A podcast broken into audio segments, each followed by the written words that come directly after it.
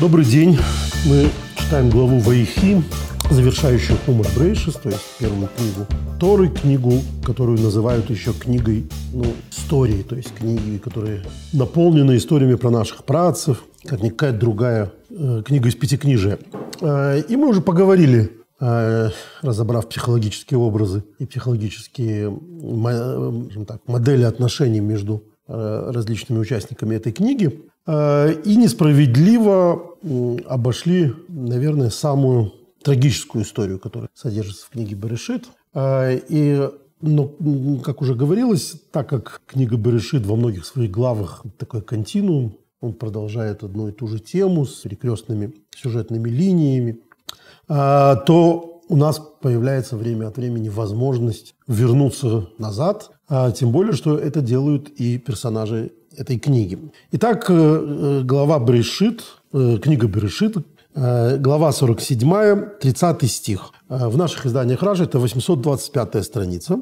И мы немножко уходим от того, о чем мы говорили на прошлой неделе, о встрече Йосефа с Яковом, и перепрыгиваем сразу на прощание Якова с Йосефом. Иосифу сообщают, что его отец умирает, э, и он приходит к, к Якову. В прошлом году, вы это можете найти здесь, э, мы говорим, э, говорили в этом цикле, в прошлом цикле, о том, как Яков благословляет сыновей Йосефа и как Йосеф назначается первым, сказать. Но перед этим происходит диалог, который для нас сегодня будет очень важным. Мы о нем тоже мельком говорили в наших разных разговорах. Но сегодня мы сделаем невидимого персонажа, этого диалога, главным персонажем нашего разговора. Итак, 30 стих. «И упокоюсь я с моими предками, и вынеси меня из Египта, и похорони меня в их гробнице», э, говорит Яков Иосифу. То есть Яков не хочет похоронен на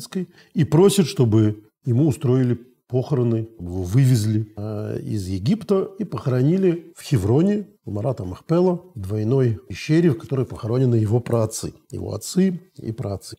Э, можно даже э, немножко перепрыгнуть дальше, потому что дальше происходят разные важные разговоры. Но вот что нам сейчас наиболее важно. На 829 странице Яков возвращается к этой теме в седьмом стихе 48 главы. То есть после того, как он сказал Йосефу о том посередине вставной новеллы, о том, как он его благословит – он возвращается, собственно, к теме, основной теме их разговора. А я при переходе из Падана, Падан – это Месопотамия, в стране Кнан, на дороге, немного не доходя до входа в Эфрат, у меня умерла Рахель. И я похоронил ее там, на дороге, в Эфрате, это Бетлехем. А, то есть, возвращаясь к своей просьбе похоронить его в земле израильской, в святой земле, он задним числом вспоминает ретроспективно, что сам-то он так не поступил. Сам он не похоронил э, Рахель в Марата Махпела, в двойной пещере, э, а похоронил по дороге после того, как приблизились к земле израильской, э, когда давным-давно уже со своими сыновьями Яков и женами, уйдя от Лавана, уйдя от Исава, входит в землю, в землю Израиля. Жена его должна родить второго сына своего и родами умирает. А, и умирая родами, вот, значит, таким образом делает это в дороге, и ее хоронят в дороге. А, и надо сказать, что вообще этот штрих, то есть почему Яков говорит об этом Йосефу, это понятно, да? То есть Яков требует или просит от, от Йосефа совершить важные и очень сложные действия для того, чтобы оказаться в Мратом Махпела. И вспоминает, понимая, что это должно вызвать у сына а, немедленную реакцию внутреннюю. Если для тебя это так важно, отец, почему же ты мою мать не похоронил в Марата Махпила? Марат Махпила была гораздо ближе. Хеврон был гораздо ближе от тебя тогда, чем сейчас из Египта. Тебе надо было всего-навсего несколько дней повести ее и похоронить там. Однако ты этого не сделал. И вот Яков это дело объясняет. И надо сказать, что вот это э, незахоронение Рахели в Марата Махпила, к которому конечно, сегодня будем возвращаться не раз, это последний штрих, последний пункт в трагедиях жизни Рахели. Рахель – это самый трагический женский персонаж в книге Бриш. А, с ней произошел, произошел целый ряд а, несчастий. Несчастий и жизненных драм. Того, что, собственно, составляет саму суть понятия несправедливой судьбы, судьбы злодейки, судьбы, которая бьет по человеку. Есть Иов у нас такой главный объект э, несправедливости судьбы. А, но задолго до него есть Рахель. Вся книга Берешит, как только начинает говорить, как только она там появляется, рассказывает о том, какие трагедии с ней происходили. Итак, давайте начнем вспоминать э, эти трагедии. Еще в книге Воеце мы видим, что э, Яков отправляется в дом своего родственника, брата своей матери, э, для того, чтобы жениться. И у нас, в общем, должен возникнуть вопрос, а почему он идет туда? Почему он знает, что им надо идти туда? А, понятно, что на этот вопрос есть целый ряд ответов, но, как мы уже не раз говорили, такого рода казусы всегда причина для мидража. То есть мидраж, я не устаю об этом напоминать, происходит от выражения даршуни. Это когда какой-то стих или сюжет тоже требует «объясни меня». То есть он это, э, он это метко «здесь остановись и задумайся». И вот в связи с этим, в связи с тем, что, Раш, что Яков, несомненно, идет, зная куда, зная зачем, жениться. А Мидраж говорит о том, что, в принципе, когда, это Мидраж Танхума, когда родились Рахель и Лея, некоторые источники говорят, что они были близняшками. Ну, даже если не так, неважно, они родились каким-то перерывом друг от друга. Лея и Рахель, правильно сказать, сначала Лея, потом Рахель. А, то, соответственно, их отец отписался своей сестре, э, Ривке, матери Якова, и Эсаву. Вот у меня есть две дочери, у тебя есть два сына, Давай уже сейчас договоримся их поженить друг с другом. И Ривка пишет, да, конечно. Ну и понятно, кто кому. Старшая старшему, синий, младшая младшему. То есть Эсаву должна э, достаться Лея, а Якову Рахель. Так, как все и положено. То есть, когда Яков шел в этот дом, он знал, что он идет к своей нареченный, и вообще весь мир знал, что она его нареченная. А, говорится в, в разных источниках, что у них характеры похожи. Если Эсаф – это бурная личность, а, сказать, а, метущаяся натура, а, то и Лея, как мы видим дальше, готова на авантюры, готова на, на то, чтобы переломить судьбу. А Яков, о котором написано, что он спокойный человек, такой нерешительный, можно сказать, человек, да. Вот мать ему посоветовала, он, значит, сделал так. Дальше, когда его Лаван обманул, он вместо того, чтобы устроить мордобой, он все согласился. То есть он, он написано спокойный человек. И для него спокойная Рахель, которую тоже мы не видим, чтобы она бурно реагировала на обстоятельства. Более того, сегодня мы будем говорить о том, что она бурно не реагирует на обстоятельства. То есть это бурная нереакция, это кричащая нереакция. И вот он приходит к этому колодцу, Яков, и встречает, надо же, Рахель, свою суженую. Мы сейчас не будем говорить, какого она была возраста, об этом мы уже не раз говорили. Но это не важно. Важно, что вот судьба, что называется, играет с человеком. Все, все в порядке. И она его приводит в дом к отцу. Яков нищ, как, как нищий, поскольку, как говорит опять-таки Мидраж, его по дороге обворовал сын Исава, Лифас, у него нет ни копейки денег. Ибн Эзра, если вы помните, говорит, что откуда у него были деньги. Никто сказал, что Исхак был богатым. Так или иначе мы видим, что он очень беден. Откуда мы это видим? Потому что, хотя все ходы записаны, хотя известно, что он должен жениться на Рахеле, а, он не сразу на ней женится. Почему на ней не сразу женится? Потому что у него нет приданого. Он не может заплатить за... То есть это, в общем, не только вопрос античных правил игры, когда полагается античных и не античных. Рамбам пишет, что человек не должен жениться, пока не построит дом. Это только дурак будет жениться, только построить дом. А, что ты пришел нищий и, и, и не можешь содержать свою жену? Ты сначала заработай на то, чтобы... И он договаривается, что он 7 лет будет работать. Мы сейчас идем по прямейшему смыслу, вопреки всему тому, что мы говорили в прошлой неделе. Вообще вопрос, как же, а вот в другом Мидраше написано так, нерелевантен. Мы об этом раз говорили, так не бывает. А, есть Мидраши такие, есть Мидраши всякие. Каждый из них имеет свою историю, каждый из них находится частью в своем пазле. Мы их не реконструируем, мы просто рассказываем о их взглядах, отражающих взгляды эпохи. А, поэтому в данном случае мы говорим о том, что Яков работал за нее, за Рахель. И вот проходит 7 лет, а 7 лет, опять-таки, Мидрштанхума говорит, они жених и невеста, они уже обручены. Он ей посылает записочки, она ему пишет, посылает записочки, он ей посылает подарки, она ему посылает подарки. Вот такая романтическая история. Надо сказать, что это романтика, она не, не высосана из пальца. Мы видим, что это романтическая история. Вся жизнь, вся любовь Якова к Рахели, Тора, которая вообще-то не очень часто рассказывает о, о чувствах людей, говорит, Яков любил Рахель, Э, и, и мы сегодня будем говорить о еще более мощных выражениях этой, этой страшной любви. Страшна, как смерть любовь. Э, и вот они друг друга ждут. Все эти семь лет они друг друга ждут. Он тяжело работает. Опять-таки, одна из самых прекрасных фраз Торы.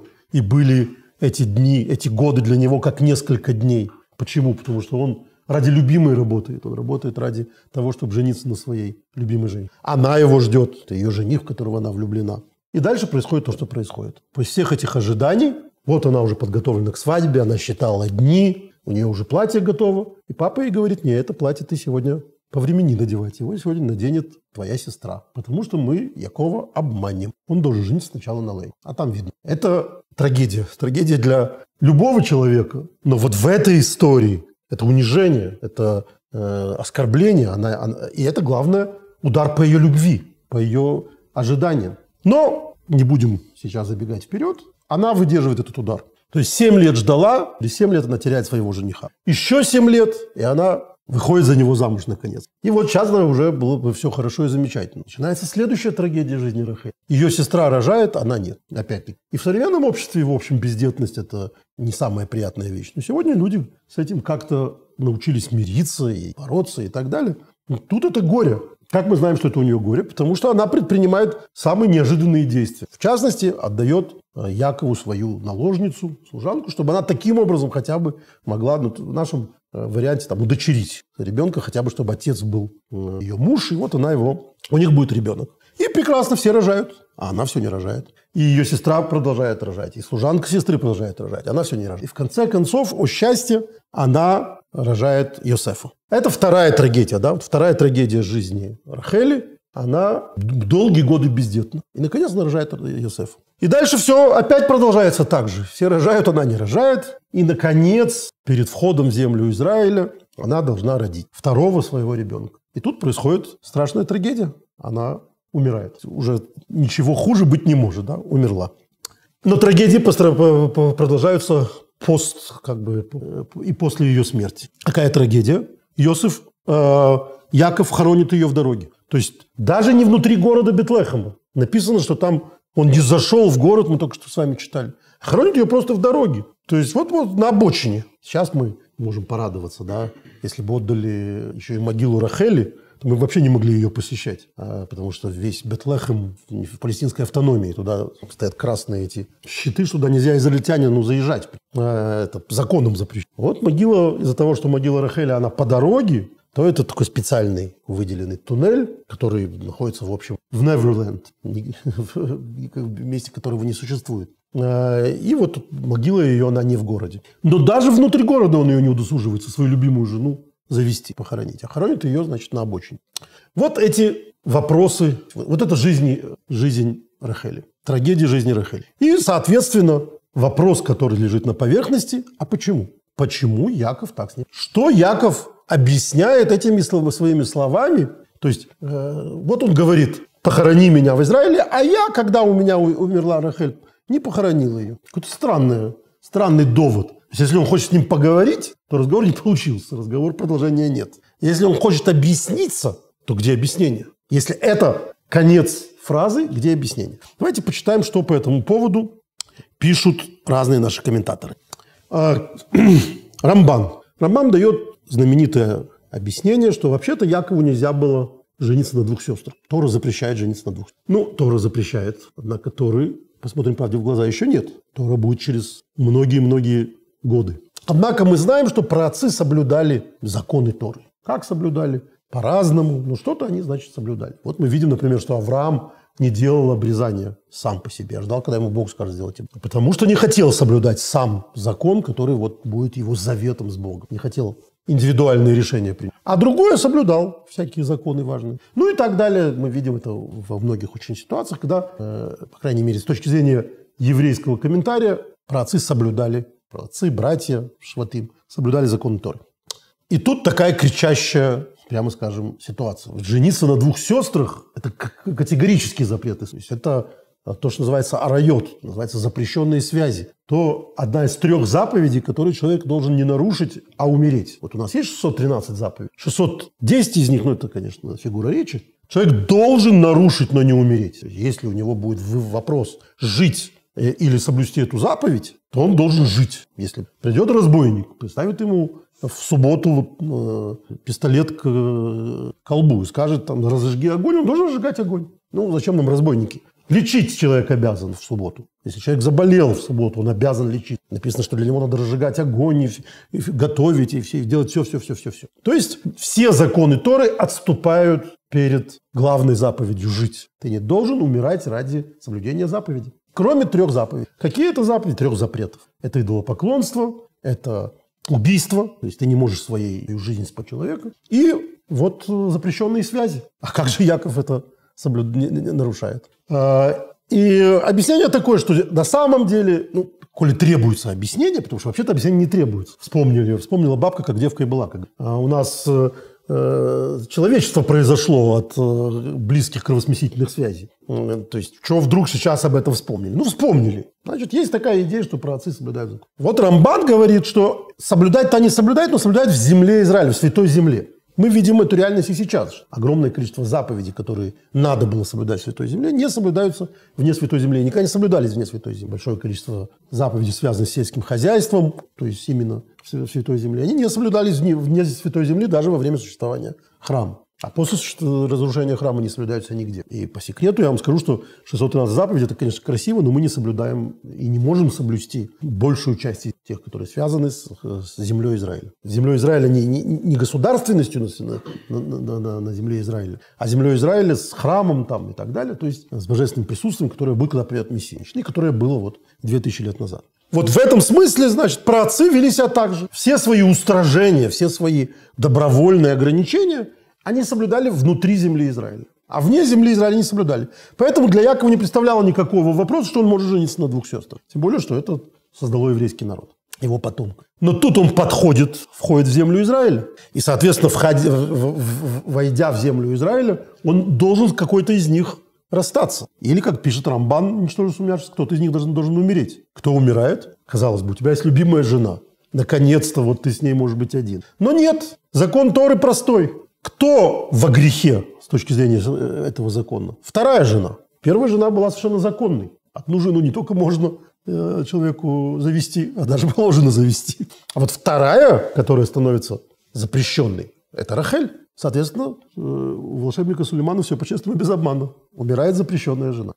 А, и вот, значит, это а, такой комментарий Рамбана. Мы сейчас еще немножко почитаем других комментариев с этим связанных, прежде чем перейдем к нашему основному сегодняшнему диску. Раши задает вопрос вообще, почему должна была умереть Рахель. Он смотрит на это несколько иначе, и он говорит, что и это важная тема, которую давайте небольшую часть нашего урока и посвятим, что это произошло из-за того, что Яков сказал, помните, когда они ушли из дома Лавана э, и, и бежали, то Рахель с собой захватила отцовских идолов. Какой-то возникает вопрос, зачем он это сделал? Ну, Мидраж говорит, что потому что не хотел, чтобы отец был идолопоклонником. Но это какая-то такая детская забава довольно. Э, надо смотреть многие комментарии, чтобы понять вообще, зачем она их захватила. Она их захватила и спрятала под седлом своего, значит, верблюда, на котором она ехала. И когда Лаван их нагнал, мы помним, да, что это зеркальные все истории с Юсефом, которые будут происходить потом. А он предъявил претензию, э, написал заявление, что называется. У него пропали вещи из дома. То есть, да, он, может быть, взрослых людей не может удерживать,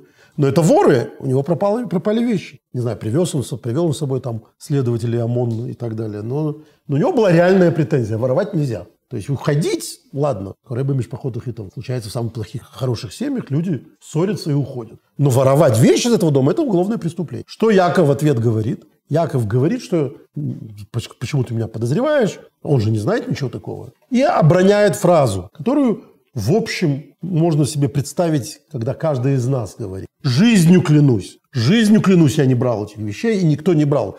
Но звучит это на иврите так, что пусть кто-то, кто это взял, умрет. Да умрет тот, кто это взял. Жизнью клянусь. Ну, как сказал, так и было. Поклялся жизнью того, кто это взял. И она так и умерла в результате, когда они вошли в землю Израиля. Так говорит Раши. И это важная тема того, как еврейская традиция относится к словам. Не бывает просто слов. Слова материальны. Бойтесь слов. Слова исполняют. Когда важный человек что-то обещает или что-то говорит, это рано или поздно исполнится. А Зогар говорит, что проклятие праведника исполняется в момент опасности. А вот есть такая, такой еврейский закон, что человек не должен ходить в темное время суток на стройки. Ну, понятно, что это образ, да, то есть не должен подвергать себя опасности. Я подозреваю, что э, люди, любящие экстремальные виды спорта, там, карабкать в гору, гору, или там, кататься на лыжах по, по очень крутым склонам, они нарушают еврейский закон. То есть человек не должен подвергать себя лишней опасности. Почему? Потому что у него, в принципе, есть точный счет заслуг. И для, каждый раз, когда э, была, была какая-то реклама, да, или, не помню, э, мотивационный ролик, когда там ангел все время убирал какие-то у человека разных людей, э, какие-то опасные. Э, как у кого-то он ребенка убрал, когда сверху падал телевизор, у кого-то еще что-то. Вот, в принципе, с этой точки зрения, у каждого из нас есть такой, ну, назовем это ангелом, но есть защита, которая вполне себе э, ты мне, я тебе. То есть добрые дела, которые мы делаем, их не надо делать ради того, чтобы в нужный момент нам потом засчиталось. Но они засчитываются. Ты себе создаешь карму, да, назовем нееврейским словом. Себе создаешь облако заслуг. И, соответственно, когда ты подвергаешь себя опасности, то тебя спасает Всевышний за твою заслугу. Ты прекрасно по этой горе можешь прокатиться и так далее. Но что-то у тебя там вычеркнулось из-за этого. И в нужный момент у тебя не будет нужной тебе заслуги. Поэтому не надо подвергать себя э, немотивированной опасности. То есть опасности, которая тебе бередит там кровь там, или, и, так, и так далее. Э, классно, здорово, но совершенно не кажется. С этой... не, не надо испытывать судьбу. Значит, с этой точки зрения проклятие праведника, даже не нарочно, даже не, не продуманное и так далее, оно откладывается. И в какой-то момент он обязательно исполнится. Нет такого, э, такого приказа, как говорит Мидраш. Праведника, который в результате не исполняется. Поэтому Якову было отложено, но в результате это исполнил. В тот момент она не умерла на месте Рахель, но как только выдался случай, в момент опасности, какой опасности? Когда она рожала ребенка. Это роды, это опасно. В этот момент вот это проклятие не дало ей защиты, которая должна была бы быть, и она умерла. А, мы видим подобную историю с Маше. Помните, мы говорили, когда э, был золотой телец, и Господь хотел уничтожить еврейский народ, народ. Маше не то что сгоряча, вполне продуманно сказал, а если так, то сотри меня из этой книги. И дальше мы говорим, и весь наш комментарий говорит, что из книги его не, не стерли, но целая глава ТЦВ полностью без имени Маше. Что бросается в глаза. Это вот как в, в этой всей нашей системе требует объяснения. Главный герой Маше вдруг исчезает. Вдруг его имени нет. До этого в каждом стихе практически, после этого в каждом стихе целая глава без, без имени Маше. Ты, Ваатаци цаве, ты э, прикажи, говорит ему Его называют ты. То есть Маше попросил, чтобы он был стерт из этой книги. Вот он стерт из этой книги, стерт из целой главы этой книги. В Бавакама, в Талмуде э, на 93-м листе, в самом конце, написано, что нельзя пренебрегать проклятием даже простого человека. Там приводится жуткая история. А почему Исхак был слепым? Мы об этом уже говорили, почему Исхак был слепым. А, но там другая история. Там история про то, что это сбылось проклятие Авимелыха. Что когда Сара с Авраамом пришли, мы помним, в Грар, то э, Авимелых положил глаз на Сару, потому что они сказали, что она ему сестра. И, в общем, она его подвергла немотивированной опасности. А в результате он там покрылся язвами, чтобы к ней не приближаться, и он понял, в чем дело, и когда узнал, что его обманули, таким образом подставили, он сказал, как написано в Бавака, он приводит этот мидраж, пусть ослепнут твои дети. Он ее проклял. И вот из-за этого Ицхак был слепым. Нельзя пренебрегать проклятием даже простого человека. Кто такой Авимелых по сравнению с э, Авраамом и Сарой? Могли бы плюнуть и растереть. Большое дело какой-то там местный князек чего-то болтает. Бабка на рынке, да? Нет, не пренебрегай проклятием, а в другом месте сказано, не пренебрегай благословением простого человека. То есть, в общем, надо стараться, чтобы лишний раз тебе гадости не говорили. Э, они материальные, они наносят удары по твоей вот этой, извините, карме. А, дальше можно привести еще пример. А, мудрецы не говорили проклятие из Торы. То есть, когда мудрецы читали китово, проклятие Торы, они не говорили, там написано и будет тебе то, и настигнет тебя то. Они меняли текст Торы, когда его просто разговаривали, говорили его, настигнет его, настигнет, э, поразит его, чтобы не говорить своему товарищу тебя, потому что это будет проклятие. Настолько они верили в то, что это вредит буквально. А вообще удивительная вещь при этом отношении. Мы знаем точно из фольклора, из воспоминаний, от Шалома Алейхама, например, и так далее, что в местечках это было, была настоящая катастрофа. Матери проклинали своих детей. Сказать, чтобы ты сдох, чтобы у тебя все зубы повылетали, чтобы ты уже упал и не встал, это была обычная часть речи. Причем, как это могло случиться с еврейскими матерями, настолько непонятно, что фольклористы, исследователи говорят, что они это воспринимали как оберег. Э, Ох ты урод. То есть это чтобы не сглазить. Что это была своя такая фишка, говорить гадости, чтобы э, чужие не тронули. Но, но это была настолько распространенная черный язык, чер, вот, вот такая черная речь, что Сефер с Хасидим, э, книга праведных, одна из самых важных книг, э, этических, поучих и очень популярных, говорит, специально говорит, не говори товарищу или ребенку, ты станешь отступником. Ну, то есть, э, э, там, ребенок, не знаю, там, в шабы свистит. И мать ему говорит, ой, ты, ты будешь папой римским. Или там, ты будешь местным, местным православным священником, попом. То есть, ты ведешь себя неприлично. Будь не, не по-еврейски. Ты растешь буквально не евреем. Не говори так, говорит Сефер Хасид, потому что так случится в результате. Он, кстати, станет священником. Одному еврейскому мальчику это удалось. То есть не надо лишний раз говорить людям такие, детям или там товарищам такие вещи. Э, это подробно объясняет Сефер Ахинух, 349-я заповедь, я, к сожалению, что-то не взял, э, поэтому перескажу.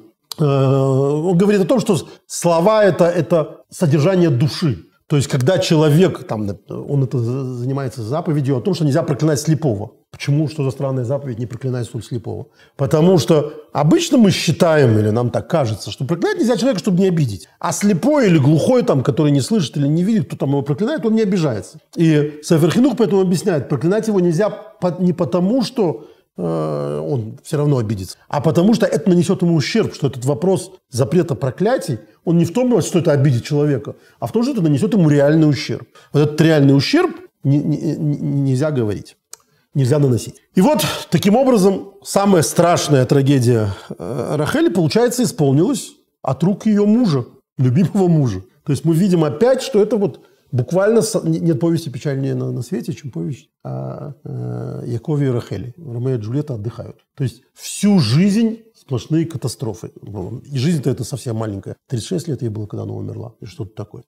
Могу, могу ошибаться. Давайте почитаем еще некоторые комментарии по по, о том, то есть уже не, не еще некоторые комментарии, а почитаем, как объясняют наши мудрецы эту странную фразу э, Якова. «А моя Рахель умерла в пути, когда я возвращался из Падана в Ханаане, неподалеку от Эфраты. Там я и похоронил ее дорогу на Эфрату, что ныне называется Бетлехом. Он его что, дразнит таким образом? Он ему подробно рассказывает, как он нехорошо поступил с его матерью, после того, как он просит его поступить с собой иначе. Зачем он ему об этом говорит? Вот что пишет Ибн Эзра. Все понимают, что на самом деле он его не дразнит. Что на самом деле он таким образом ему объясняет свой поступок. И они говорят, что в этих словах заложено. И все хватаются за слова, когда я шел из Месопотамии, из Паданна. Когда я шел из Месопотамии. Ибн Эзра объясняет так. Рахиль умерла внезапно. Так что я не мог похоронить ее в пещере, где я похоронил Лею. То есть и, и, и Яков рассказал об этом Иосифу, чтобы тому не было досадно, что Яков просит у него о том, чего сам не сделал для его матери. То есть тут дело в внезапности, он говорит. Сейчас а мы еще подробнее объясним, что пишет Рамбан, и это будет еще более э, ясно, что имеется в виду. Рамбан пишет, я не нашел, к сожалению, русского перевода, поэтому придется переводить с листа, не обессудьте. Мейса Алай Рохл Бедерых Векберо Шом Бадорах. Умерла у меня Рахель по дороге, я ее похоронил в дороге. Клоймер, то есть что он ему говорит? Рамбан объясняет. Бадерых Ашер Авруба Банегу Мейсу Вишом Кварасегу это 8 кило Меса. А, сейчас, секундочку. Это я не то читаю. Вот, Алай. А, да, он им объясняет так, он говорит, что бедерых, бепета питом, она умерла внезапно. Влоехали ковра шомки, эн я, эх я зов из банов. Как он покинет своих сыновей? У него на руках несколько дневный ребенок, да, который только что родился. У него все его имущество. Он говорит, она умерла у меня в дороге. Я отец семейства, я за них несу ответственность. Как я мог сказать, э, подождите, я похороню ее? Как я мог э, уйти с, с пути по дороге? А, то есть вот как объясняют, э, как объясняет это Рамбан, это кажется очень логичным объяснением. То есть он ему не, не дразнится, конечно, а он ему говорит, почему это случилось. Потому что это было в дороге. Сфорно объясняет еще, еще лучше. А, я похоронил ее там, в, на, на дороге э, к Эфрату. Э, он начинает с того, что написано «умерла у меня Рахель». Мейса Алай Рахель. Почему надо написать «умерла у меня Рахель»? Это тоже требует объяснения. Что значит это Алай? У меня. И он говорит так, как сказали мудрецы наши, да будет памятник благословенный, жена умирает только для своего мужа. В Сангедрине 22б говорится, что смерть жены, смерть матери страшна, смерть дочери страшна. Но страшнее всего смерть жены. То есть, когда женщина умирает, больше всех страдает ее муж. Так вот романтически говорит об этом Санедрин. Я надеюсь, что э, действительно так.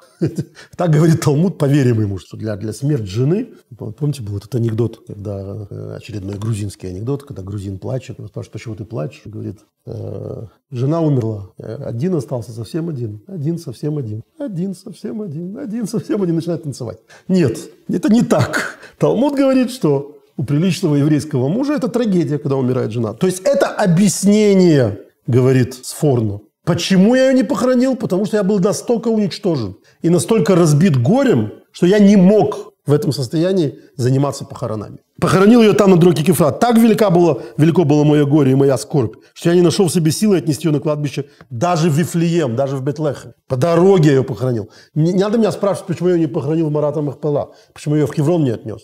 Я даже сделать 200, там, 500 метров не смог. Настолько я был разбит этим горем. С тех пор, без сомнения, сердце мое уязвлено во мне. Да, больше он больше того говорит, у меня больше такой совсем физиологический комментарий. Злое начало больше не властвовало надо мной, не влекло, не влекло меня к греху. И не осталось во мне сил, чтобы произвести на свет еще сыновей. У него больше не рождались дети. Все, он говорит, я был настолько разбит, что я стал ойсменч, я перестал быть человеком. Есть такая знаменитая, очень смешная история, ну, смешная, в том смысле, что вполне она э, веселые, можно сказать, когда мудрецы решили, э, все, хватит, люди настолько погрязли в грехе, э, что они решили уничтожить злое начало. То есть грех происходит от, от страстей человеческих, от, от, от, э, дурного начала. И они решили поймать это дурное начало и его, значит, уничтожить. Поймали, такое всемирное дурное начало. Загнали в какую-то бочку и закрыли. Оно так кричало, что было слышно на семь городов. Так, вполне себе э, древний мидраж. И все, действительно все стало хорошо. Настолько, что утром, когда этим мудрецам надо было давать завтрак, оказалось, что ни одна курица не снесла яйцо. Потому что они так хорошо уничтожили, дурное начало, страстность натуры человека, что даже курицы перестали рожать. И мудрецы поняли, надо выпускать на, назад дурное начало. Без этого человечеству не, не существовать. Вот такой замечательный мидраж. Вот это то, что говорит здесь э, устами Сфорну Яков, что смотри, у меня даже дети после этого не рождались. Настолько смерть твоей матери меня уничтожила. И вот в этом общем контексте мы понимаем, что это хорошее объяснение, что Иосиф должен понять отца. А с другой стороны, не очень понятно, насколько это Иосифа должно все утешить. То есть я, как в том как в том анекдоте про писателей в переделке, прогуливаются, э, и один другому говорит, а что я все про себя и про себя. Давай поговорим о тебе. Ты читал мою последнюю книгу? Вот Яков в этот момент, напоминая о трагедии в жизни своей жены, опять говорит о себе любимом. То есть он говорит о том, как ему было тяжело, как он не мог ее похоронить и так далее. И вот от седа мы с вами почитаем, э, почитаем Раши. Нам полагается читать Раши, который, как мы на прошлой неделе э, тоже говорили, идет против всех. То есть он почему-то эти простые, замечательные по своему объяснению не использует. То есть не э, Рамбана, который говорит о вполне ясных делах. Как я мог заниматься похоронами, когда у меня была вот такая вот ситуация. Младенец на руках. Э, целый, значит, стан, который надо переводить, везти домой и так далее. Что, что, от меня можно хотеть? Прекрасное объяснение. Сфорно гораздо более, э, можно сказать, трогательное объяснение. Я был абсолютно обездвижен. Я не мог ничего делать. Я не мог похоронить даже в Бетлехеме, не то что в Хевроне, не то что э, идти в, в пещеру. Казалось бы, хорошее объяснение. Что пишет Раши? Э, это у нас на 830 странице. Он пишет так. «И я похоронил ее там. И даже в Бетлехем я не доставил ее тело, чтобы внести его в пределы города в обжитую землю. Мне известно, что ты держишь на меня в сердце обиду. Но знай, что я похоронил ее там по слову Всевышнего, чтобы она помогала своим сыновьям, когда Невузарадан изгонит их из страны Израиля. И они будут проходить там по дороге в изгнание. Рахель из своей могилы будет плакать и просить смилостивиться над ними. Как сказано, голос слышен в раме. Вопль горькое дыхание. Рахель оплакивает своих сыновей. Не хочет она утешиться из-за детей своих, ибо не стало их. А святой благословен он – отвечает есть, ей, есть воздаяние за твой труд, слово Господа, и вернуться сыновьям в свои пределы. Тут э, рассказывается о страшном катастрофе в истории еврейского народа, когда царь Навузардан будет уводить их в изгнание, они будут идти по дороге Ефрата, и вот там она должна быть. Вот это с точки зрения Раши объяснение не просто, почему я ее не мог похоронить, а почему она должна была остаться в дороге. Раши не устраивает объяснение, психологически, если хотите, сыну, как мне было тяжело. Ну, сейчас я тоже буду разбит, э, подумает Йосеф, и тоже не смогу похоронить. Для этого нужно делать очень много. Э, сложностей тоже немало. Мидраш наполнен подробностями того, что из Египта нельзя было никому уходить. Э, это был такой железный занавес, надо было получать визу выездную. А тут целая, значит, огромная семья должна была ехать хоронить Якова. Было непросто. Иосиф, конечно, не, не, немаловажный человек и всего смог этого добиться, но это связано с не меньшими трудностями. Трудности могут возникнуть сколько угодно.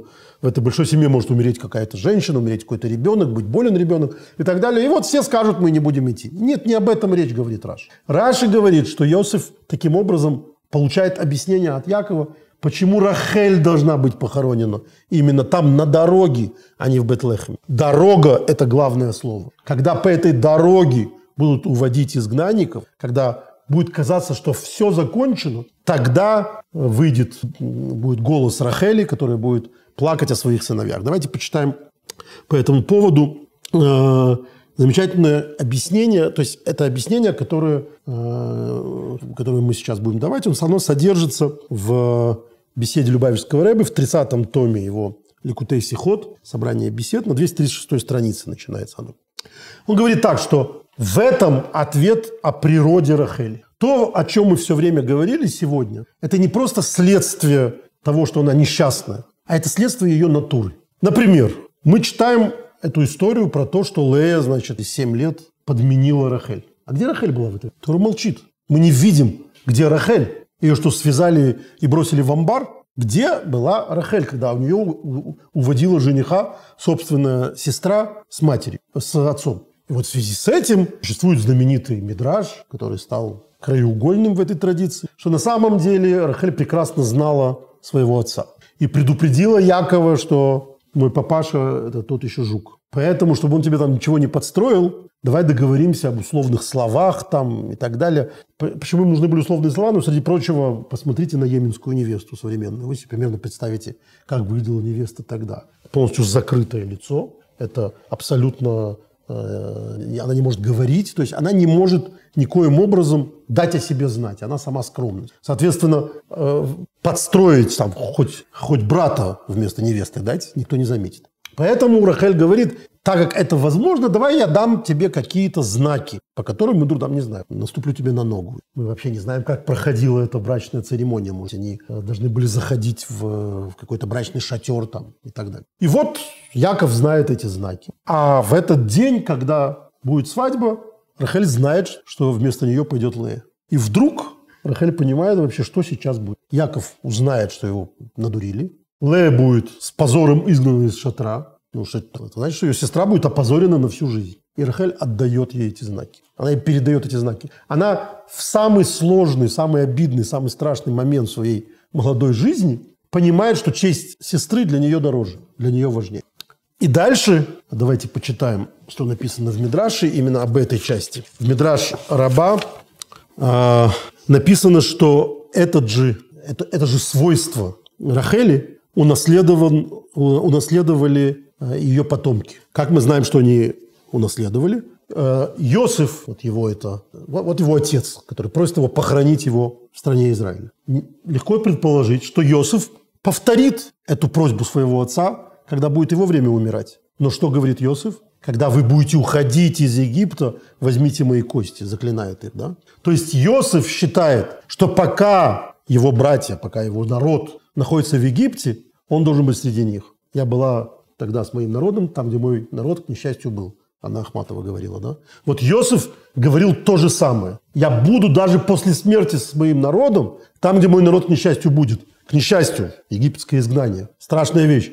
Но вот это, то, что Иосиф будет с ними, будет давать им надежду, будет давать им некоторую защиту и так далее. То есть Иосиф ведет себя, в общем, так же. Мы только что читали, или прошлый раз читали, а подробно говорили о Минаше. Повторяется эта дикая, жуткая, постоянная, довольно гадкая история. есть первенец, и его публично лишают первенства. Яков это проделал со своим братом, и вот сейчас он это проделывает со своим внуком. К нему подводят Минаши, важного человека в жизни Йосефа. Мы все время читаем, что Минаши все время рядом. Мидраш говорит, как мы помним, что, Мидраш, что именно Минаши отвечал за распределение зерна. Помните, мы на прошлой неделе говорили? Для того, чтобы Йосеф знал, что его братья пришли. Говорится в Мидраше, что Минаши переводил. Умный читатель спрашивает, сколько лет было Минаши? Мы знаем точно, в отличие от всего всех остальных наших расчетов. Минаши родился, конечно же, после того, как Э, Иосиф женился на его матери. Его, Иосиф женился на его матери с того времени, когда он разгадал сны. Фараон отдал ему, значит, Аснат. Это было ровно 9 лет назад. Когда Иосиф женился, мы знаем точно, 9 лет назад, перед приходом братьев. Потому что братья приходят через 2 э, года после начала голода. 7 лет было сытных, потом 2 голодных. И вот пришли братья. Значит, сколько лет Минаши? Около 9 максимум, даже если он очень скороспел. Родился не вовремя. Ну вот, давайте не будем в очередной раз спорить с возрастом Мидраша. Для Мидраша это вообще не существует. Э, невесты у него трехлетние бывают, вот распорядители зерна девятилетние. Там дальше будет говориться, что когда Вайгаш, когда подступился к нему э, Иуда, Иосиф его совсем не боялся, говорит Мидраш, потому что Иосиф со своими сыновьями был сильнее их всех вместе взятых. А сыновьям, соответственно, этому 9, а этому 8. То есть вот эти богатыри. Ну, с другой стороны, братья, которые с точки зрения Мидраша в Бармицу перерезали весь город Шхем, э, это достойные противники, тут столкнулись равные силы.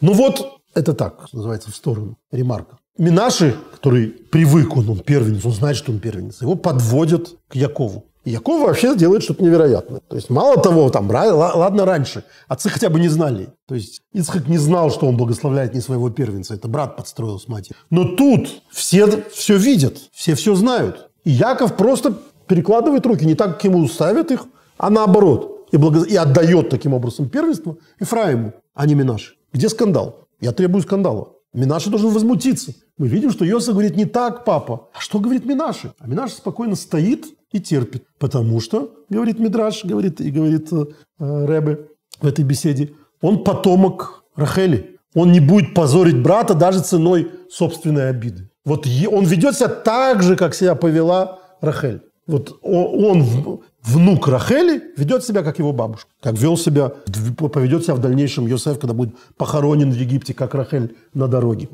Вейхараба в э, самой печальной книге, э, которая называется «Книга плачей», э, там, значит, есть замечательный мидраж вставлен. Из-за того, что там написано в Вермияву написано, Рахель оплакивает, голос слышен в раме, Рахель оплакивает сыновей своих. Это знаменитое выражение.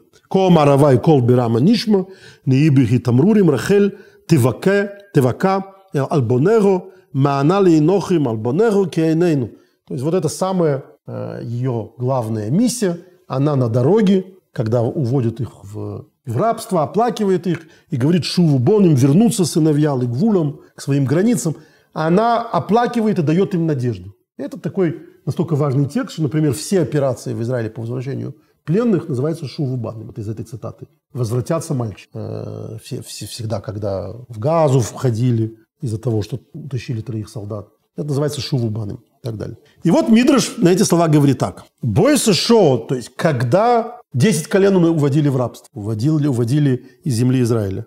Там написано, что э, разные праотцы пытались вступиться за них. Авраам пошел, значит, к начальству ругаться палкой там бить. Э, и какие-то свои заслуги приводил в сторону, никто его не слушал. Ицхак с какими-то своими заслугами в сторону, Яков со своими заслугами в сторону. И вот пришла Рахель. Бойся шоу ковца рохали мейну. В этот момент вскочила Рахель перед Богом Веомра и сказала, Рибойный шалойлум, хозяин мира, галуилы фанехо, тебе ведь известно, что Янкив Авдехо, Агавани Агва и Сейру, что меня любил Яков особой любовью. Вовод бишвилила абашевашоным и работал ради меня за меня на отца моего семь лет. У кишишли мы с шевашоным, когда эти семь лет закончились, вегезман и суэли вали, и суэли вали, и пришло время моей свадьбы с, с моим мужем, она его называет Баали, то есть она всю жизнь, еще, вот он еще ее сужен, она, это ее судьба. Ее эц авилы ахлифани, решил мой, значит, отец подменить меня Лывали Бешвиля Хаси для моей сестры. В Гукша Алайгадовр. Конечно, мне было очень больно это видеть. Одно киной яйца. Я, конечно, знала, что планируется. Вы дайте Лывали Масарты Лой Симон, Шиокер Бенювена Хасия. Я знаю, что такое планируется с самого начала. Дала знаки своему мужу, то есть своему будущему мужу. Где Шилой Юхал Овилы Ахлифейни, чтобы отец мой не мог меня подменить. У лакарках, а потом я подумал, Нехам ты бацми, я э, залили, залила меня Э, э, жалость. Высовал ты алтоваси. Я взяла в руки себя, взяла в руки все свои страсти. В рихам ты пожалела свою сестру. Шалой тецел херпу, чтобы она не, не была опозорена. У Леры в халфу ахасилы в алибишвили. И когда ночью, вечером подменили мою сестру, моему мужу для меня, у Масарты Лехаси Колосиманимя передала своей сестре все знаки. Шемасарты Левали, которые я дала своему мужу. Где шии совур шиирохел, чтобы он думал, что это Рахель. Велоет, элшенихнас таха самита. Более того, я легла под кровать, шигой шойхов и махойся, чтобы она там, там, где будет он возлежать с моей сестрой, в Вегою медабр ему више такис. И он с ней говорил, а она молчала. Венимыш его. И я ему отвечал. То есть, чтобы он не узнал по голосу, что это не она. А кол довр ведовр. Где шело якор лекола хаси, чтобы он не узнал голос моей сестры. Вегамал ты ты мой. Это была по отношению к ней чистая жалость. Велокинеси бой, я не, не, не, не, не ревновала, ей, не возревновала ее.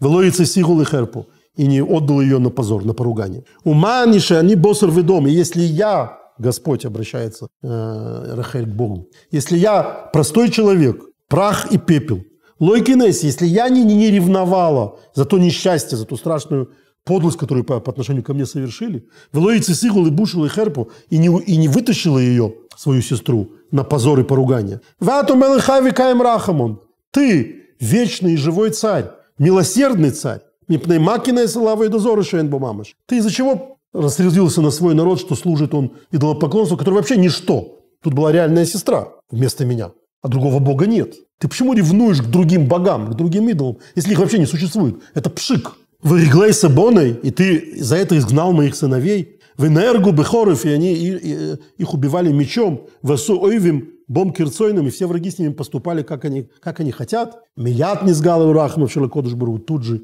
Всевышний пожалел их и сказал, Бешвелех Рахель, они махзер Исраил Микоем. За тебя, Рахель, хотя они должны были быть изгнаны навеки, они вернутся. Это то, что он отвечает, шаву боним легвулом. Вернутся твои сыновья к твоим границам. То есть Рахель в этом всем дискурсе, в этом всем объяснении Раш, почему Раша не удовлетворился никакими другими объяснениями, это то, что называется еврейская мама. Интересно, я уже, кажется, об этом рассказывал. Рахель в еврейской традиции, особенно в шкинавской традиции, называется Мама Рохел. Мама Рахель. Только Рахель называется Имейну. Мы не говорим Лея и Имейну, не говорим наша проматерь Лея. Хотя Лея такая же проматерь, как и Рахель. И более того, и Билга и Зилпа, служанки, эти такие же проматери. Но только Рахель называется Имейну. Рахель Имейну. И вообще, если вы не знаете, исторически в 18-19 веке а, первая алия, первая репатриация в Израиль, когда уезжали а, в основном старики, пожилые люди, алия Агро, а, учеников Вилинского Гаона, алия первых хасидов, Рабинаха Мендела из Витебска, и Рабаврама из Калиска, и их учеников в Твери. Она была в первую очередь зачем? Куда, зачем они ехали в землю Израиля? Затем, чтобы молиться на святых могилах за весь еврейский народ. Что это за святые могилы? Это вот Хеврон и Мама и место упокоения Рахель. И место упокоения Рахель – это было всегда место, в которое приходят в час несчастья, в час, в час, в час войны и так далее. Э, солдат туда приводили перед боем и так далее. Потому что это, вот она здесь для этого. Рахель здесь для этого. Она на дороге. Она пренебрегла почетом. Ей не нужно быть в земле Израиля. Ей, то есть, как Раша говорит, Ей не нужно быть в Хевроне. Она должна быть там, где она нужна. Там, где она нужна своим сыновьям. И это ее качество сделало ее матерью, проматерью. То есть она символ материнства. И дальше Рэбе говорит, что э, в этом смысле это объясняет, почему э, иудаизм, еврейство придется по матери, а не по отцу. Потому что отец, он занимается карьерой, он, э, у него, как у Якова, много своих духовных задач. Он хочет быть похороненным в хорошем месте там, и так далее. У Рахель мы видим всю ее жизнь, ее главная задача – это другие люди. И в конце концов, по ее смерти, то, что объясняет Раши, то, что Яков свидетельствовал Иосифу, и даже в смерти своей она готова, она хочет быть не там, где почетно быть, а там, где нужнее быть, в дороге, там, где будут ее сыновья. Вот такая, такое замечательное объяснение. А, э, среди прочего, оно важно, потому что оно, а, как, как, как мы часто говорим и любим, объясняет, почему Раши не берет, казалось бы, простой смысл. Потому что простой смысл неудовлетворителен с точки зрения Раши. То, что нам кажется простым, объяснение поступка Якова, это не оправдание поступка. А вот то, что тот, тот мидрш, который выбирает Яко, Раши, это не просто оправдание поступка Якова, а это абсолютная гарантия для Юсефа того, что так и должно было быть. Это то, Юсеф, что хотела твоя мать. Так что раз твоя мать хотела быть похоронена в дороге, она похоронена в дороге, я хочу быть похоронен в Хевроне, ты меня должен похоронить в Хевроне. Никакого, никакой связи, никакой похожести между нами в этом смысле нет, поэтому сделай, пожалуйста, то, что я тебе говорю.